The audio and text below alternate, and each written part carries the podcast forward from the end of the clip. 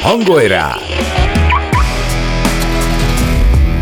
Autórádió. A Rádiókafé közlekedési magazinja Marosi Viktorral minden kedden 18 órától a szabadesésben. A műsor együttműködő partnere a Duna Autó, az autóváros. Nekünk az autó bizalmi kérdés. El is kezdjük az Autorádió rovattal. Itt van velem Szabó Bence, az Autorádió állandó autógyi szakértője. Hello, Viktor! Van három témánk, nagyon szépen összeszedtél itt nagyon fontos témákat, és ennek kifejezetten hálás Bizony, vagyok. van benne aktuális is. Az első az az, hogy hát a Trafipax. Emlékszel, Bence, arra a Pam kutya videóra, amikor azt hiszem, hogy undorító az a címe, igen, és igen, a, igen. a Despacito-t parodizálták, és az történt, hogy jön a, a trafival trafiznak éppen, és akkor jön a 30-as táblánál 31-el. Az, az most ember. a valóság. Ez most, ez most valóság. Igen. Tehát én azt hittem, hogy az, na jó, persze, igen. Röhögsz egyet, és az, az valószínűleg soha nem fog megtörténni. Engem csak az érdekel, hogy ez a gyakorlat, ez van-e máshol a világon? Hát ezt majd Knezsik István meg, hmm. megválaszolja, hogy, hogy van-e a gyakorlatban uh, ilyesmi. De egyébként azt gondolom, hogy egy picit túl lett ez fújva ez a, ez a hír. Félre lett értve egy kicsit? Egy nagyon picit félre lett értve, és hmm. bízunk benne, hogy, hogy ezt most helyre fogjuk tudni tenni. Téged mikor fotóztak le utoljára? Hát, remélem nem tegnap hallott, nem tudom, de... Nem emlékszel? Ö, hát amikor kaptam? Igen. Hát szerintem évente egyszer körülbelül ez megtörténik. Szóval tavaly, Évi egy? Évi Akkor én nagyon jó vagyok. Én tavaly, nekem... tavaly ilyenkor, tavaly március, már április környékén Szerintem nekem összesen talán három volt és életemben. Az ügyes, ügyes gyerek vagy. Egyébként azért is fura, mert hogy én ugye nem közlekedek sokat autóval. De amikor közlekedek, akkor viszont hosszan. Tehát akkor sok kilométert megyek. Na, de ugye miről beszélünk? Május 1 a rendőrségi hitelesített sebességmérők által mért érték, a jogilag elfogadott sebesség, amelyen a megmért jármű haladt. Bármit is jelentsen ez? ez ezt mondja ugye a törvény, most olvasok. Mindez a gyakorlatban mindössze azt jelenti, hogy a korábban a mérési határérték beállításához alkalmazott 3 km per órás, illetve 3 os tűrést sebesség ellenőrzések során már nem alkalmazzák. Tehát nincs tűrés. Igen, nincs, nincs tűrés. Amit mutat, annyival, annyival mentél. mentél. így van. Mert hogy korábban levettek 3 km per órát a kijelzett műszerről. Igen, és ezzel most lehetett digitális, picit... ugye most már digitális, Igen. most nem lehet azt mondani, hogy a régi analóg az óra ez a kocsiba. De az nem jelenti azt feltétlenül, hogy te 51-el mész, akkor biztos, hogy megbüntetnek. Jó, ezt majd elmondja. Ezt majd, ezt majd helyre tesszük is. Helyre tesszük, szóval ez lesz az első témánk, aztán uh, jönnek az eltűnt márkák, ugye 2030-tól lehet, hogy nem fog autókat gyártani a Seat. Igen, hát volt egy ilyen, volt egy ilyen hír nemrég, hogy, hogy a Seat egy picit keresi a, a maga útját, meg hát mi is keressük, hogy, hát hogy a Seat, Seat mit adott nekünk, és mit szeretne adni. Ki lesz a vendég? Szent Kuti Ákos a Totálkártól. És akkor van még egy témánk, az pedig az ellopott versenyötletek. Hunkóci Lacival. Hunkóci László, a Szalai Dakar Team tagja, rally versenyző, aki mindent látott, hallott. Hát például egyébként arról biztos, hogy fog mesélni, hogy van egy autóversenyző, akit túlszul ejtettek. Na, hívjuk fel akkor Knezsik Istvánt, az autós nagy koalíció elnökét, és beszéljük át, mi is van ezzel a trafi dologgal. Ablaktörlő. Segítünk tisztán látni az autós világban. A vonalban már is itt van velünk Nezsik István, az Autós Nagy Koalíció elnöke. Köszönjük, hogy újra itt vagy. Szervusz! Szervusz István! Sziasztok! A témánk pedig az, hogy május 1-től a rendőrségi hitelesített sebességmérők által mért érték a jogilag elfogadott sebesség, amelyen a megmért jármű haladt. Ami lefordítva köznyelvre azt jelenti, hogy amennyivel megy az autó, annyira jön a bünti. Annyira jön a bünti, hogyha egyel is, akár egy kilométer per órás sebességgel többel is haladtunk, akkor is. Ugye ettől nagyon megijedt mindenki. Hát hogy mennyire kell ezt szigorúan értelmezni? Ugye ez egy nagyon érdekes kérdés, és nem csak hazai, hanem külföldi példákat is nézzünk ebbe a dologba. Ugye ez, a, ez az érték, amiről ti beszéltek, abban az esetben igaz, hogyha ott a helyszínen a járőr megállít és intézkedés alá von. Mert ugye ez egy fontos dolog, hogy a továbbra is, hogy a közigazgatási bírság határ az továbbra is él, amire példa egyébként Európában sehol nincs. Mm-hmm. Már mire? Arra, hogy... hogy 20%-kal többen mehet, és utána büntetnek csak. Aha, én meg pont azt gondoltam, hogy arra nincs példa, ami most történik. Tehát, hogyha 51-el megyek az 50 helyet, hogy akkor az azonnal büntetésre ítélt. Hát akkor te nem nagyon hajtottál picit gyorsabban mondjuk Ausztriában. Viszont Spanyolországban igen. És ott milyen volt a bünti? Húzós? Hát most nem menjünk bele, egyébként nem volt annyira húzós, az húzósabb volt, hogy nagyon gyorsan átadták egy végrehajtó szervezetnek, és miután kifizettem, még azután is rágták a fülemet. Tehát az egy más, ott más volt az idegesítő. Mm. De egyébként volt, és tényleg örülök, hogy ezt behozta ezt a példát. Kérdés lett volna ez István amúgy is, hogy hogy van-e ilyen gyakorlat másút. Ausztriában egyébként miért hoztad fel Ausztriát? Hát mert Ausztriában ugyanez a szabály van, hogy ott nem nagyon haladhat gyorsabban, mint a, a megengedett sebesség, és ha megnézed Ausztriában, mindenki sokkal lassabban megy, még az autópályán is 130 alatt közlekednek. Pont ezért? Legalábbis az osztrákok, mert ők félnek a büntetéstől, és hát nagyon sok csavar van az osztrák szabályozásban, hogy ez a környezetvédelmi sebességhatár mondjuk oh. a hegyekbe, ahol egy út mellett elhelyezett tábla, és aki nem tud németül, az bizony-bizony ezt igencsak meglepetésszerűen éri, de ott 100 kilométerre vissza korlátozzák a hegyekben a sebességet, amennyiben a károsanyag kibocsátás egy bizonyos szint fölé megy, és akkor már nem 130, hanem 100 van, és a gyanútlan magyar hm. ugye hajt 130-al, feltételezzük, hogy nem többel, és abban a pillanatban probléma van. Egyébként ez a sebesség határok és ez a sebességgel való gondolkodás, ez egy nagyon-nagyon érdekes dolog, hogyha végig gondoljátok, hogy én ugye közlekedek a környező országokban, Ausztriában is, elég sokat, és valahogy én azt látom, hogy mind a külföldiek, mind a magyarok, Magyarország autópályái jelentősen többen mennek, mint a megengedett. Egyébként meg Ausztriába, hogyha a Nikkelsdorfi határátkelő helyet eléri, és a másik oldalon halad, úgy betartja a szabályokat, mint még soha. Tehát István visszatérve kicsit a, a magyar szabályozásra, hogyha mondjuk 55-tel megy valaki és lefotózzák, akkor kaphat büntetést? Abban az esetben, hát, hogyha megállítják, mert nyilván a telepített trafipaxok esetében a közigbírságok gyártása folyik.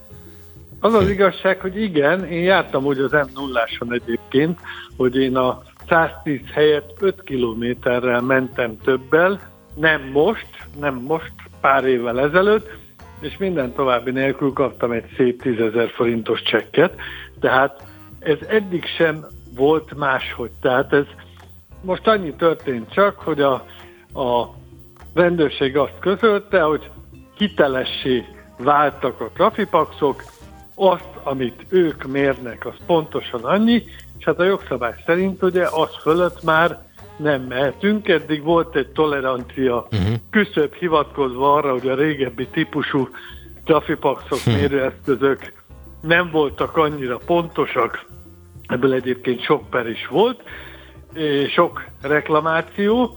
Most ezek a mai modern rendszerek ugye GPS alapon mennek, ezek halál pontosan megmondják, hogy mennyivel mentél, és addig, ameddig sajnos a magyarországi balesetekben jelentősen három fő ok van, és ebbe a sebesség nem helyes megválasztása is, addig én azt gondolom, hogy addig, ameddig sok baleset van, addig valószínűleg ezek az eljárások így fognak történni, de hát én nem tudom, hogyha végig gondoljátok, hogy jelen pillanatban milyen hosszú az úthálózat, milyen hosszú a közlekedésbiztonsági esély annak, hogy egy járőrrel, rendőrrel találkozz. Nagyon pici az esély, hogy ezzel a fajta módszerrel megtaláljanak, és mondom továbbra is fönnáll Európában egyedülállóként, hogy 20%-os toleranciával te legálisan többen mehetsz, és a fölötte lévő részben sem a nagy büntetés indul, hanem az alap 30 ezer uh-huh.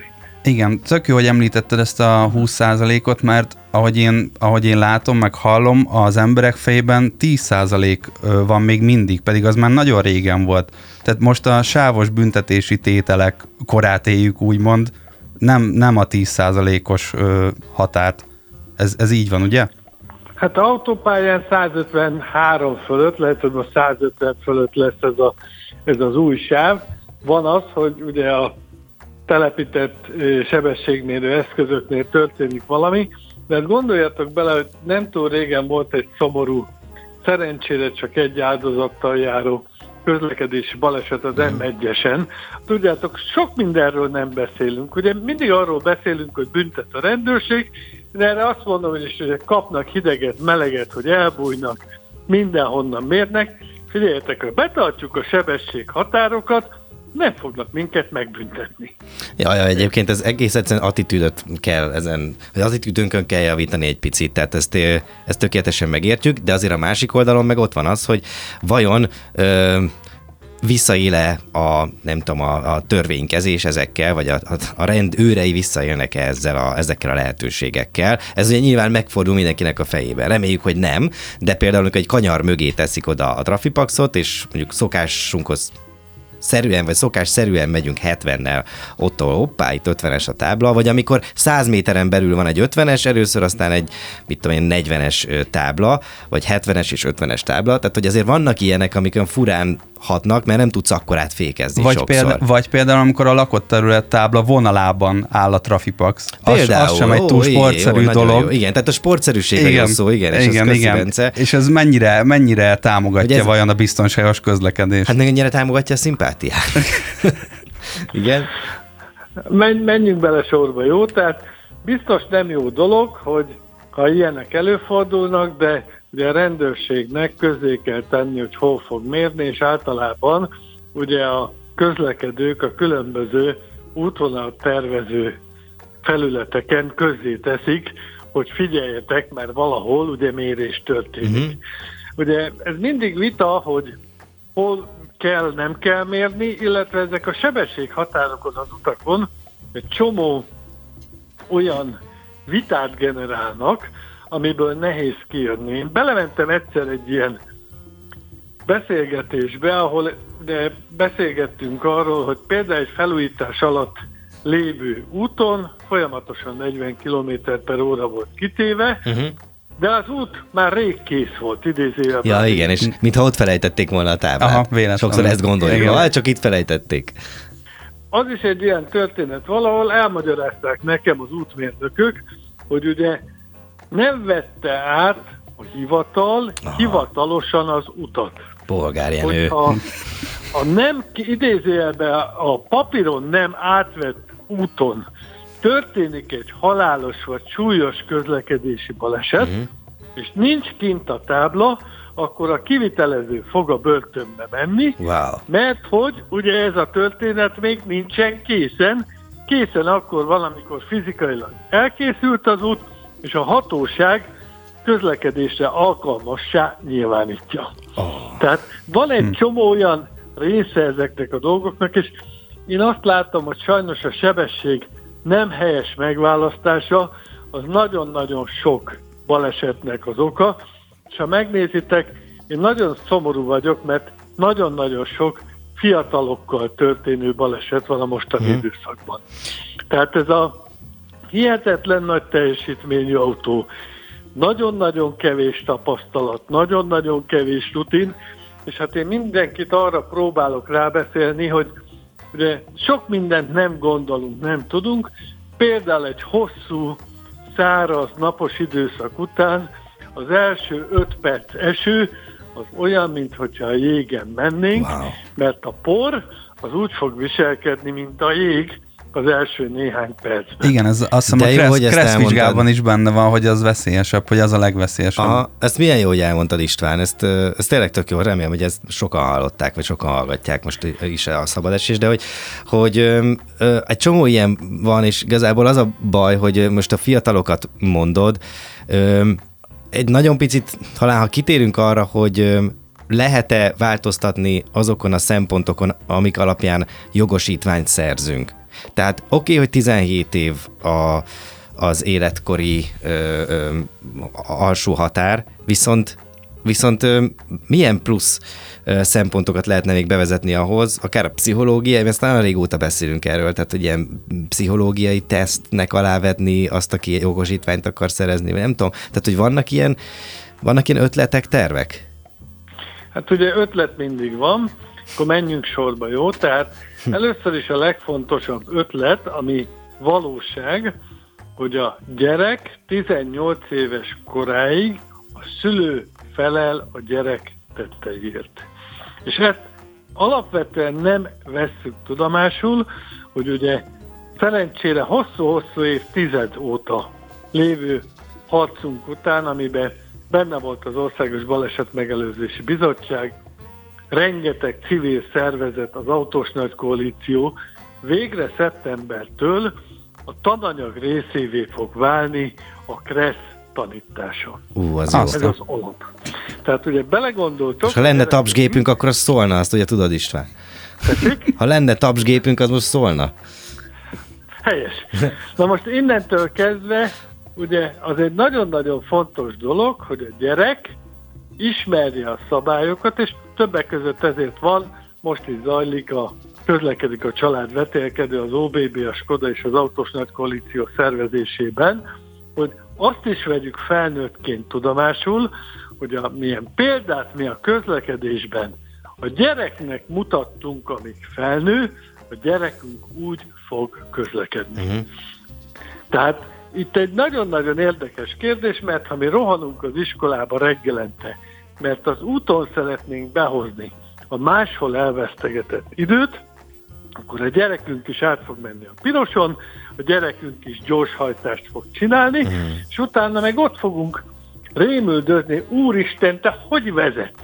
És rengeteg ilyen példát hallok, és akkor megint oda visszamegyünk, hogy de valamilyen oknál fogva a rendőrséget gondoljuk gonosznak a mérés miatt. Mm. Egyébként ne felejtsétek el, hogy ugye most a fővárosban is sok helyen az önkormányzatok telepítenek mérőeszközöket, amihez a rendőrségnek annyi köze van, hogy a rendőrség kettő ilyen központjába beérkezik az adat, és kipostázza a büntetést. Uh-huh. De nem a rendőr mér.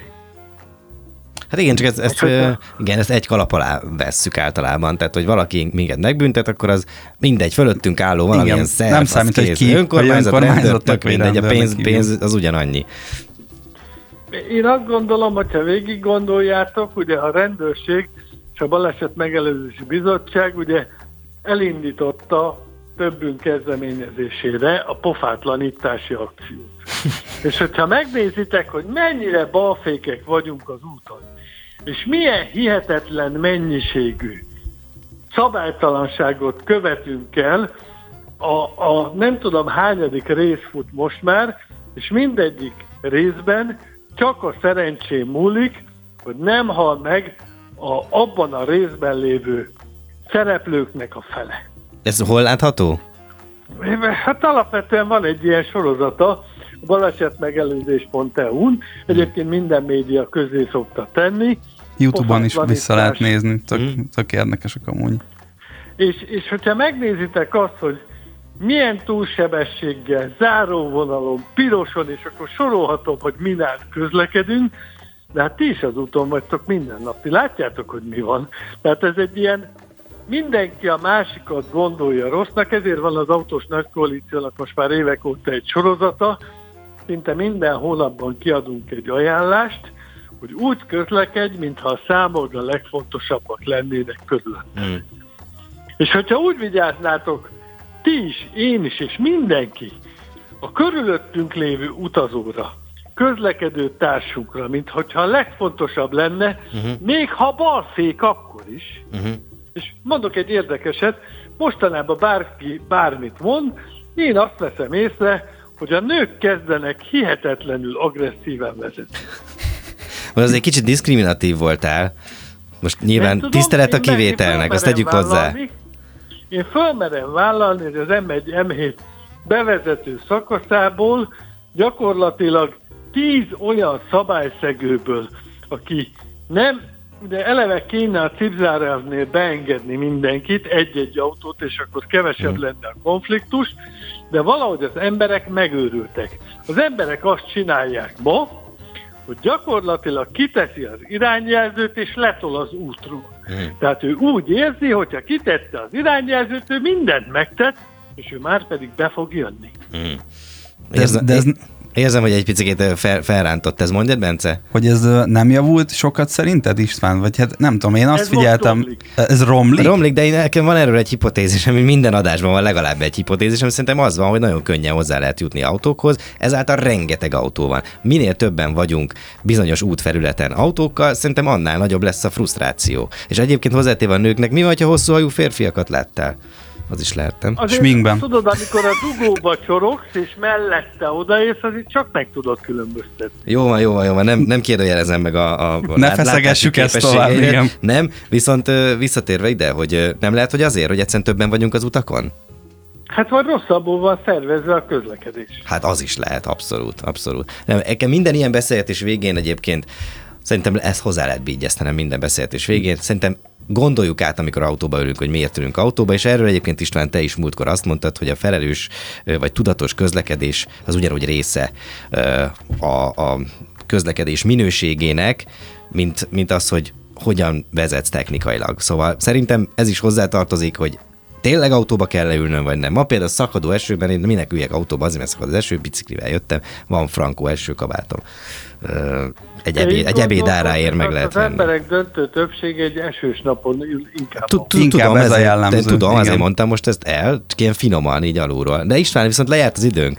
Hálásak vagyunk, hogy ismét itt voltál velünk az éterben. A Trafipaxról beszélgettünk, az ezt ne felejtsük el, tehát akkor végül is a konklúziónk az az, hogy vezessünk inkább egy picit lassabban, és akkor biztos, hogy nem jön bünti. Igaz? Bizony. Röv- Röviden, tömören Röviden ennyi. tömören ennyi, és a bünti akkor jön, hogyha meg is állítanak 51-nél. Aha, igen. Ó, ez is Ez egy még nagyon egy fontos, nagyon fontos, fontos igen, konklúzió. hogy ezt tegyük egy picit helyre. István, köszönjük szépen!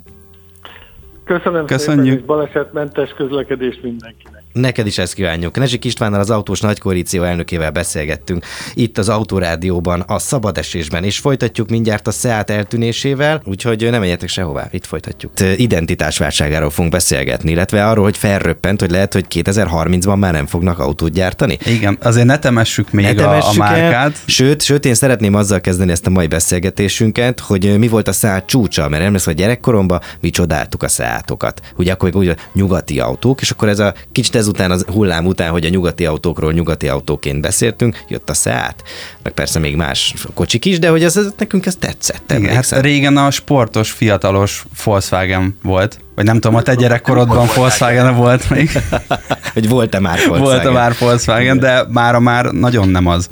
És hogy Nem egy tudom, picit így... voltál gyerek, de szerintem a Seat az körülbelül 2000 körül volt a csúcson, amikor az Auto Emotion szlogen alatt gyakorlatilag oh. Alfa Romeo-szerűen sportos autókat gyártottak. Hmm. Ugye az akkori Ibizák Leonok, amik ráadásul Walter da Silva, az Alfa Romeo egykori tervezője tollából érkeztek, azok, azok szerintem ahhoz képest, hogy a Volkswagen éra akkor is mennyire ö, szűkös kereteket szabott a fejlesztésnek, ahhoz képest kiemelkedően ö, egyedi autókat csináltak.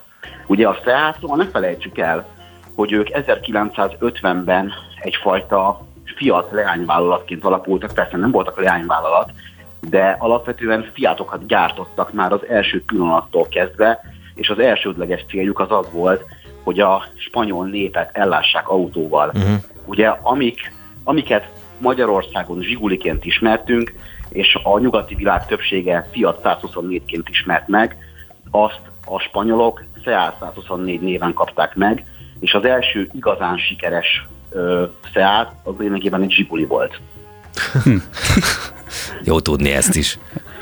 De hogy alapvetően tényleg az van, hogy a 2000-es években volt talán a csúcson maga a Seat, mint önálló identitás, uh-huh. és utána egy kicsit beleolvadt ebbe az olcsó Volkswagen vonalba, ami, aminek a pozíciója az alapvetően a Skoda élet mára. Uh-huh. Tehát a Skodáról ismerjük azt, hogy egy olcsó, megbízható, jó technika, okos megoldásokkal elérhető áron, de hát ez a hely gyakorlatilag a koncernen belül foglalt volt.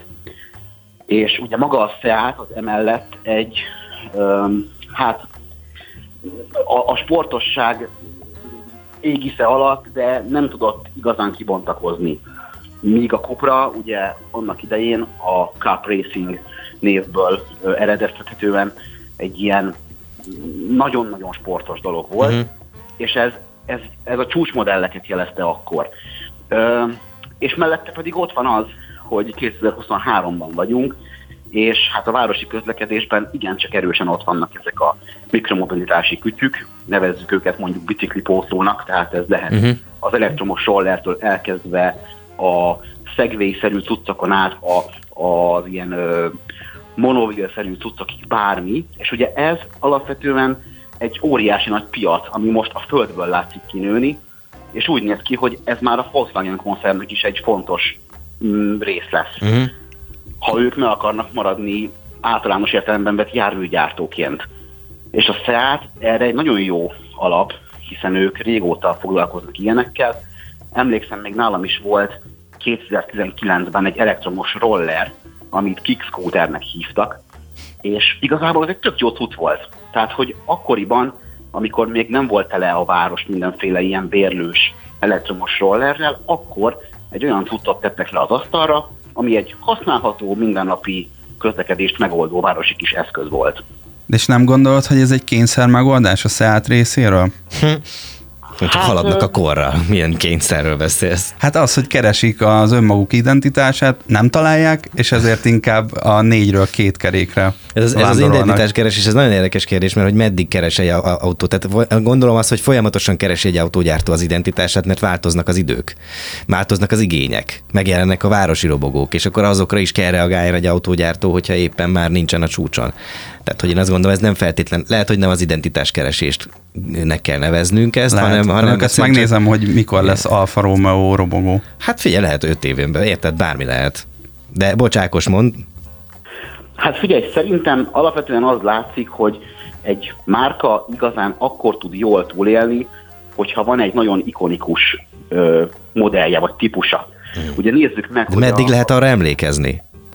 Szerintem végtelenségig. Hát nézzük meg a a Land Rover-t, Range Rover-t, nézzük meg az 500-as fiátot, nézzük meg egy csomó, csomó olyan Tehát autót. ha tovább viszi, magyarul egy márka tovább viszi az ikonikus modelljét, erről beszélsz.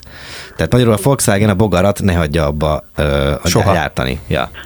Hát igen, bár egyébként ugye nekik pont nem jött annyira össze, de most az ID bázzal próbálkoznak, hogy ugye a régi korok hippi transportereit azt hogyan lehet átültetni a mai elektromos világba és ö, sok kritika érte a bászt azzal kapcsolatban, hogy drága, meg szűk, meg nem olyan jó használható, mint egy igazi transporter, de szerintem az egy nagyon jó karakter. És szerintem erre van mostanában szükség, hiszen egyre inkább azt látjuk, hogy mindenféle egyen platformokra kell nagyon hasonló műszaki alapokon autót gyártani, és innentől fogva egy jó formatervel lehet kiutani. De hogyha mondjuk maradva a Volkswagen-nél, ha szeretnél egy ö, ugyanolyan műszaki állapotú és küllemre is új hatású régi transportert, akkor kb. ott vagy, mint az ID Buzz. Persze, persze, nyilvánvalóan ez az árérzékeny magyar piacnak egyfajta ilyen vetülete, hogy ugye látszott a tavalyi év autóján is, hogy egyszerűen az északi piacok, a kevésbé árérzékeny piacok nagyon szerették a bászt, míg az árérzékenyebb piacok nem igazán tudták elfogadni. Uh-huh. Akkor figyelj, még beszélgetésünk végén azért csak tegyünk pontot erre a kérdésre, hogy 2030-at jelölték meg ugye egy ilyen fordulópontnak, hogy a SEAT vajon gyárt-e autót, vagy nem fog autót gyártani. Szerinted merre fog billenni a mérleg? Szerintem lesz SEAT autó 2030 után is. Ez a rövid válasz, mire alapozod? Én arra alapozom, hogy ö, ugye most az látszik, hogy a SEAT eladásai valamennyire mennek lefele, a Cupra pedig szágult föl. Mint önálló brand, ugye, uh-huh. 2018 óta. Igen, igen, igen, igen. Viszont ugye a Cupránál az kicsit torzítja a képet, hogy ott a nullából indulunk, tehát nyilván nullából könnyebb óriásiakat emelkedni, és egy ehhez képest viszonylag nagy számból azért ö, egyszerűbb esni. Szerintem a Seat márka nagyon értékes továbbra is a Volkswagen koncernen belül, és rá fognak jönni arra, hogy ezt nem kell hagyni veszni, viszont magát, az imást, azt biztos, hogy, hogy meg kell változtatni, és lehet, hogy a, a Seatból fogják megpróbálni kihozni ezt a fenntartható, jövőre gondoló vonalat, aminek integráns része a mikromobilitás, uh-huh. de integráns része az észszerű autó is. Tehát én például, hogyha 2030 utáni fejjel gondolkozzak, akkor azt kell, hogy vizionáljam, hogy a Volkswagen ID to All nevű elsőkerekes olcsó villanyplatformjára fog készülni egy Seat modell is, de ez csak az én véleményem és gondolatom. Hmm. Ha, téged, ha téged alkalmazna a Seat, akkor te ezt mondanád, gyerekek, asztalra csapok, ez lesz. Én mindenképpen ezt, ezt át szeretném akkor vinni, igen. Viszont azt hozzá kell tegyem, hogy nagyon sok olyan márka van, amiért meg emellett aggódok. Tehát, hogy nem csak a Volkswagen koncernen belül, hanem jól látszik az az óriási európai egyen márkák között, uh-huh. ami a Stellantis égisze alatt most látszik kibontakozni, hogy nagyon erős márkaimázsal lehet csak érdemben megmaradni egy olyan piacon, vagy egy olyan autóiparban, ahol igazából technológiai novumokból egyre kevesebbet lehet hozni, leginkább anyagi okok miatt. Na, köszönjük szépen, hogy itt voltál, és elmondtad mindezt nekünk. Köszönöm én is. Szentkuti Ákossal, a Totálkár vezető szerkesztőjével beszélgettünk. Már is folytatjuk Bunkóci László rally versenyzővel, ő pedig hoz nekünk egy-két jó sztorit, méghozzá az ellopott versenysportokról. Úgyhogy maradjatok velünk. Versenyblokk. Motorsportban utazunk. Utolsó etapunkhoz érkeztünk itt az Autorádióban. Itt van velünk telefonon Bunkóci László, a Szalai Dakar Team tagja. Hello, Laci! Köszönöm a hallgatókat, szerbusztok! Szia! Megint hoztál egy tök jó történetet. Ugye itt általában a versenysportokról beszélünk, a technikai sportokról, illetve az abból hozott ö, tudásról, amit egyébként a közutakon használunk. Most nem a tudásról fogunk beszélgetni, hanem olyan történetekről, amik ö, arról szólnak, hogy ki hol próbálta meg a vetélytársát ellehetetleníteni, vagy nem tudom, hol lopott el ötletet. Ugye ezt két részre bontanám, egyrészt ellopott ötletekről is lesz szó, meg ellopott emberről is lesz Nem szó. a hozott tudás, hanem a lopott tudás. Hú, ez szép volt, ez jó. Szép, szép, Igen. ügyes. Ugye alapvetően, alapvetően ö, ö, számos alkalommal fordult már elő a technikai sportok világában az, hogy, ö, hogy egy csapat megpróbálta lemásolni egy másik csapat technológiáját. Ez, főleg a mai világban talán már egyszerűbb, hiszen digitális módon terveznek autókat, a mérnökök professzionális rajzokból dolgoznak. De hát azért a hőskorban ez nem teljesen volt így, hiszen akkor kellett a fizikai darab ahhoz, hogy az ember le tudjon valamit másolni. Ja. Én agyaltam ezen a dolgon, és az egyik legmegdöbbentőbb példa, amit vala láttam erről, erről talán nem is hallottatok még, hogy a hogy 2009-ben a, a, a Mitsubishi gyára az eddig bevált Pajero Dakar versenyautóit lecserélte a Racing Lancerra, amivel három éven keresztül versenyeztek a világban. És 2016-ban a Silkley Rally Moszkvában mindenki legnagyobb döbbenetére 6 darab ilyen kocsi állt a rajtvonalon, amit egy Panda nevű kínai uh, csapat gyártott le. Ezek, ezek megszólásig hasonlítottak arra a kocsira. Aztán amikor ember közel ment és megnézte, akkor látta, hogy a kínaiak nem sokat variáltak, fogták magukat, és egyszerűen egy darab műanyagból kiöntötték a komplett karosszériát a Mitsubishi-nek. Uh, ami viszont még a Michelin gyár mérnöke is megdöbbentek, hogy egy kínai gyártmányú gumi volt uh, ezen a versenyautón, mm. ami egy az egyben még a mintázatában is uh, megfelelt a legújabb fejlesztésű Michelin guminak. Tehát, hogy, hogy egész döbbenet módon egy, egy autót karbonóval lemásoltak. Ugye ez, egy, ez mondjuk azt, hogy mondjuk ez egy, ez egy viszonylag illegális vállalkozás volt, de nehezen megfogható, hiszen mondhatták azt, hogy ez ő szellemi termékük volt. És elindultak vele? Elindultak vele, nem nagyon ért célba egyik se, de, de részeredményeik jók voltak, és egy jellemző mondani, hogy a kínai pilóták vezettek mindegyiket, úgyhogy az ő tapasztalatuk nem volt meg. Ja, a másik ilyen nagyon legendás lopás az 1988-ra vezethető vissza, hm amikor egy filmpilót Ári Vatanen abszolút esélyesként érkezett a versenyre, ám egy hajnalon a versenyautója az eltűnt. Ez, ez, ez Maliban, ez Maliban történt. És hát abszolút, ez egy, ez egy zárt tábor, tehát körben van zárva, jellemző módon ez őrzik, kerítése van el, elkerítve, úgyhogy, úgyhogy egyszerűen nem, nem tudta senki, hogy hogyan és miért lopták el. Aztán kiderült, hogy végül, végül is helyiek fújták meg a paripárt, uh-huh. nem, sok, nem sokat kértek érte, 25 millió frant kértek, ami jelen értéken 10 millió euró. Azt a mindenit.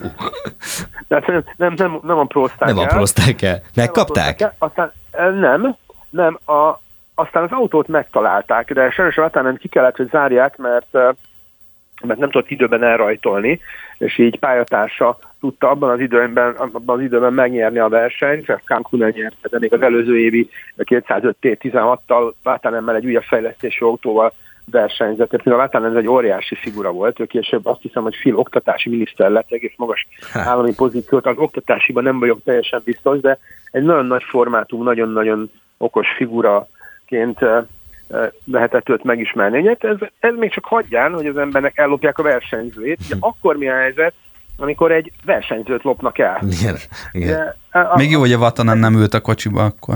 Nem aludt. Igen, Igen, ugye? nem el. talán nem tudják a kedves hallgatók, meg talán ti sem, hogy loptak el versenyzőt, még pedig nem is akárki, hiszen Juan Manuel Fangio, ki ötszörös formai világbajnok volt, Kubában, akkor érdekes mondom, volt Kubában, akkor még a régi kubai rezsim volt hatalmon, 1958-ban vagyunk, és a futam előtt uh, beszállt a liftbe, és mióta becsukódott volna az ajtó, egy fiatalember mellé lépett egy nagyobb kaliberű lőfegyverrel, Wow. és jelezte vele, hogy akkor ő most akkor tovább kíséri őt. wow. El, el is vitték őt. Gyakorlatilag az volt, a, azt gondolnánk, hogy válságdíj, de nem. Ekkor Fidel Castro már mozgolódott ott a háttérben, és az egyik, egyik beosztottja gondolta azt, hogy egy nagyon, nagyon komoly figyelemfelhívás lesz az ő mozgalmuknak akkor, hogyha, hogyha ha elviszik Fánzsót, aztán uh-huh. visszaadták. Ar- Arról, arról aztán már nincsen, nincsen mm, még talán plegyka se, hogy hogyan szerezték vissza a versenyzőket a, a, Forma Sértetlenül. De aztán valahogy, valahogy igen, valahogy aztán sértetlenül visszakerült hozzájuk. Ugye én azt gondolom, hogy ezek elég jeles, jeles és merész vállalkozások voltak lopásügyileg. Azt még áruld el kérek, hogy ilyen, milyen gyakran történik például ma? Meg gondolom, hogy minden versenysportnál a biztonsági előírások azok szintén változtak sok mindennel együtt, hogy például ez már előfordulhat egy ilyen. Hát, amiről legutoljára tudok, ami, ami előfordult, az 2017-ben hajózták be a Dakar motorosokat, a motorokat Lőávban, ami egy zárt hely, és abszolút biztonsági előírásokkal ellátott. Ennek ellenére elvitték a Hondának a gyár, egy gyári motorját, ami hát nem, az se került sokba, az egy olyan 350-400 euró körül volt annak az ára, soha nem került elő. Ugyanakkor meg az a fura benne, ezeket nem lehet eladni, tehát nem valószínűleg valami gyűjtői megrendelésre lophatták el, mert az egyetlen értelem, ami, ami ezt, ezt magyarázza. Egyébként én magam is megértem egy lopást Na. a Dakaron. Várj, melyik 2000 oldalon? Köszönöm szépen a megtisztelő figyelmeteket a visszafalásra. 2000, Azt nem, már az nem lopást. tudom, de, de én úgy emlékszem, hogy 2007-ben a Dakar utolsó előtti szakaszán, mi készültünk a rajta Balázsral, és a, a Balázsnak a sisakját kilopták a kocsiból, ami ugye automatikusan disz, nem mert elrajtolni, automatikus diszkvalifikációt jelent. Én, én azt gondolom, hogy itt aznap egy, egy, egy fiatal helyi srác megcsinálta élete szerencséjét. Ugye egy, gyakorlatilag ott egy ilyen sisakárából vállalkozásokat lehet uh, indítani.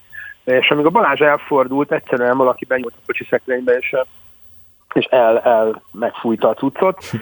Mm, Az egyetlen opció volt, hogy el- elszaladtam a főútra, óriási szerencsémre egy holland uh, szervizkamion meg tudtam állítani, és a pilótájának volt egy sisakja, ugye csak az volt egy gyenge pontja, hogy nem volt benne hangosítás, és a fiúnak köv akkora feje volt, mint egy bírsalmának, úgyhogy egész idő alatt egy ilyen, olyan volt a fejem, mint rászorult volna valami irgalmatlan nagy feszes fém valami. De hát legalább el tudtunk rajtolni, és nem estünk ki, úgyhogy nem 210 vagy 220 kilométert mentem egy idegen sisakba. De borzasztó rossz érzés, tehát egész kiszolgáltatott érzés. Hát persze. És főleg azért volt kellemetlen, mert a Dakarra nem volt az jellemző, hogy a, hogy a közönség, tehát a helyiek legalábbis azon a környéken lopjanak, vagy ez nem, nem volt jellemző. Mauritániában, meg ott a francia nyelvterületen az inkább, ahol, ahol a francia nyelvterület volt, inkább volt az jellemző, hogy rettentő módon vigyázni kellett az embernek a holmiaira, de, de Szenegálban, meg már a Fekete-Afrika részén ez nem volt jellemző, hát megtanultuk a leckét minden esetre. Na, mi meg nagyon köszönjük ezt a történetet is. Remélem jövő hétre is marad, és Majd kerítünk valamit. jó, jó, jó, jó, ezek, ezeken mindig jót derülünk. Úgyhogy köszönjük szépen, hogy itt voltál ma, ha csak a Én köszönöm telefonban is. nektek lehetőséget. Hallásra, szervusztok. Hello, hello. Szervusz, Laci! Hello. Bunkoci Lászlóval beszélgettünk, a Szalai Dakar Team tagjával. Ez volt az Autorádió. Köszi, Bence, hogy itt jártál ma is. Nagyon köszi én is. Jövő héten találkozunk, Sziasztok. ugye? Természetesen. Na azért. Köszi. Jó van, itt folytatjuk a szabadesést. Hangolj rá! Autórádió. A Rádiókafé közlekedési magazinja Marosi Viktorral minden kedden 18 órától a szabadesésben. A műsor együttműködő partnere a Duna Autó, az autóváros. Nekünk az autó bizalmi kérdés.